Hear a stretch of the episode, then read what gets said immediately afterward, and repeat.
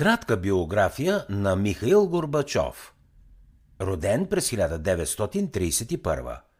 Най-значителното политическо събитие през последните 40 години е разпадането на Съветския съюз и рухването на комунизма.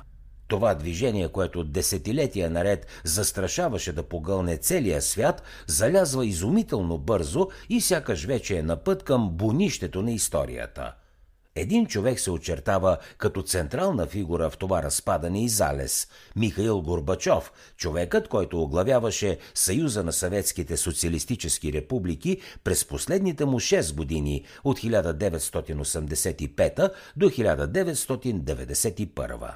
Горбачов е роден през 1931 в село Приволное, Ставрополска област в Южна Русия – Детските му години съвпадат с най-жестокия период от диктатурата на Йосиф Сталин, един от най-кръвожадните тирани в историята. Дори дядото на Михаил, Андрей, прекарва 9 години в затворническите лагери, откъдето е освободен едва през 1941, само няколко месеца преди Германия да нахлуе в Русия. Самият Михаил е твърде малък за военна служба по времето на Втората световна война, но баща му е служил в армията, а по-големият му брат загива в бой. Приволно е, е окупирано от германците за около 8 месеца. Нищо обаче не попречва на жизнения път на Горбачов. Той получава отлични бележки в училище, на 15 годишна възраст постъпва в комсомола, а след това работи 4 години като комбайнер – през 1950 постъпва в Московския държавен университет, следва право и се дипломира през 1955. Там Горбачов става член на Комунистическата партия през 52 и пак там се запознава с бъдещата си съпруга Раиса Максимовна. Двамата се оженват малко преди той да завърши и имат едно дете – Ирина – след като получава дипломата си, Горбачов се връща в Ставропол и оттам започва постепенното му издигане в партийната иерархия. През 1970 година той става първи секретар на районния комитет на партията, следващата година е назначен за член на Централния комитет. Голямо повишение получава през 1978, когато се преселва в Москва и става секретар на Централния комитет, отговарящ за селското стопанство. През 1979 Горбачов е вече кандидат член на Политбюро, а през 1980 става негов член.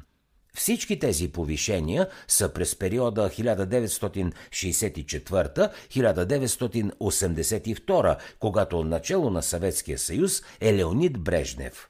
Смъртта на Брежнев е последвана от кратко управление на Андропов 82-84 и на Черненко 84-85 и тъкмо през тези години Горбачов става един от видните членове на Политбюро.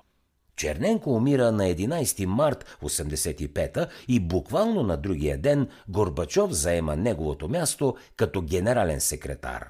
Гласуването е тайно, но според слуховете Горбачов е избран с много малка разлика пред Виктор Гришин, отличаващ се с консервативни възгледи. Колко различна би могла да бъде историята, ако само двама-трима души бяха гласували другояче. За разлика от повечето съветски ръководители, Горбачов, преди да стане партиен водач, е пътувал в чужбина.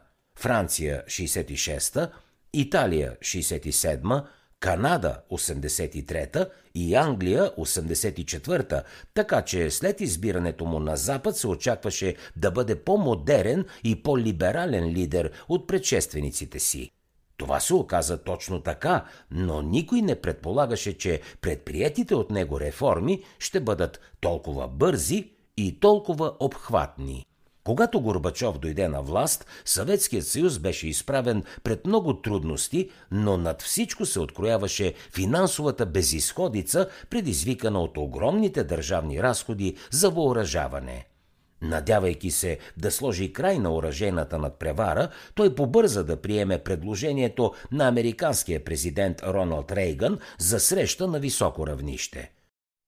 За да чуете още резюмета на световни бестселери, свалете си приложението Бързи книги безплатно още сега.